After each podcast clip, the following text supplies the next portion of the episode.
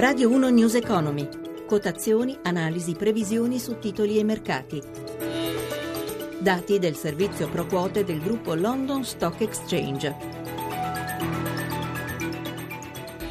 10.32, buongiorno da Vittorio Cota e benvenuti a News Economy del mattino. Avvio debole per le borse europee che estendono le perdite dopo il mancato accordo all'Eurogruppo e il no di Atene al piano dell'Unione. Ma intanto è notizia di pochi minuti fa, non possiamo non dirla, l'avete già sentita nel GR. Nel 2014 l'avanzo della bilancia commerciale italiana ha raggiunto i 42,9 miliardi di euro e il livello più alto dall'inizio della serie storica, cioè dal 1990. Senza l'energia il dato raddoppierebbe a 86 miliardi. La notizia dell'Istat e ci unisce e si unisce a tutti gli altri indicatori positivi in avvio di questo 2015 che speriamo sarà l'anno della ripresa. Ma ora andiamo in diretta a mercati e diamo la linea a Marzio Coaglino a Milano. Buongiorno Marzio, partirei dagli indici europei. Per quello che riguarda gli indici c'è una situazione piuttosto varia, naturalmente le preoccupazioni sulla situazione Grecia pesano eh, su Atene che cede il 3,51%, nel resto d'Europa le flessioni sono decisamente più contenute, in particolare Francoforte e Parigi perdono oltre il mezzo punto percentuale, Londra invece appena sopra la parità più 0,08% e poi c'è Milano con una flessione dello 0,19%. Ecco, io eh, andrei come di consueto a Milano e vedrei i titoli che stanno performando meglio, tra tutti direi Saipem. Saipem, sì, dopo i conti che sono stati resi noti, sta facendo un balzo in avanti deciso, sta facendo segnare un progresso del 4,18% e poi naturalmente c'è sempre eh, speculazione per quello che riguarda i titoli delle banche, in particolare la Popolare di Milano sale dell'1,91, molto bene anche Telecom Italia più 2,30%. E per quanto riguarda invece gli energetici? Per quello che riguarda gli energetici va segnalato innanzitutto che c'è un prezzo del petrolio che eh, sta cercando di risalire e quindi si è riportato sopra i eh, 53 dollari al barile. Per quello che riguarda invece i titoli del comparto, abbiamo parlato prima di Saipem in netto rialzo, per il resto invece non molto da segnalare con Eni meno 0,57% e nel meno 0,83% Tenaris più 1,17. Andiamo all'obbligazionario con lo spread e il rendimento del nostro BTP decennale. Diciamo che sono tornati dopo un balzo iniziale, sono tornati sostanzialmente sui valori di ieri, lo spread a 132 punti base, mentre il rendimento del BTP decennale all'1,66%. E concludiamo con il cambio euro-dollaro. L'euro dopo lo scivolone di ieri sta cercando di recuperare qualche posizione sul dollaro, in questo momento viene indicato non lontano dalla soglia di 1,14 per la precisione 1,13 13.85. Grazie a Marzio Quaglino dalla redazione di Milano. 10.35 e ora saluto il nostro analista della settimana che è Vladimir Biasia. Buongiorno.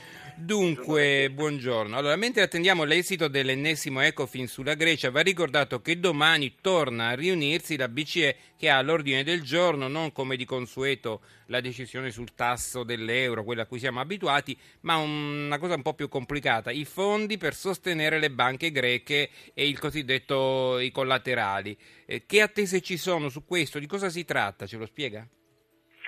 Sostanzialmente è un canale di emergenza aperto eh, dalla BCE tramite le banche nazionali per eh, far fronte alle esigenze di liquidità straordinaria delle banche commerciali del paese, in questo caso greche. E qui la BCE, in merito a quanto sta accadendo all'interno dei negoziati tra la Troica e la Grecia sul, sul loro bailout, eh, potrebbe decidere domani di chiudere questo canale e, e quindi mettere in crisi sostanzialmente Insomma, le banche commerciali. togliere i soldi alle banche greche. Giusto? Esattamente. Ecco. Poi domani usciranno i verbali della Fed americana, la Federal Reserve. Sempre domani un giorno importante, la riunione riguardano la riunione del 27 e 28 di gennaio.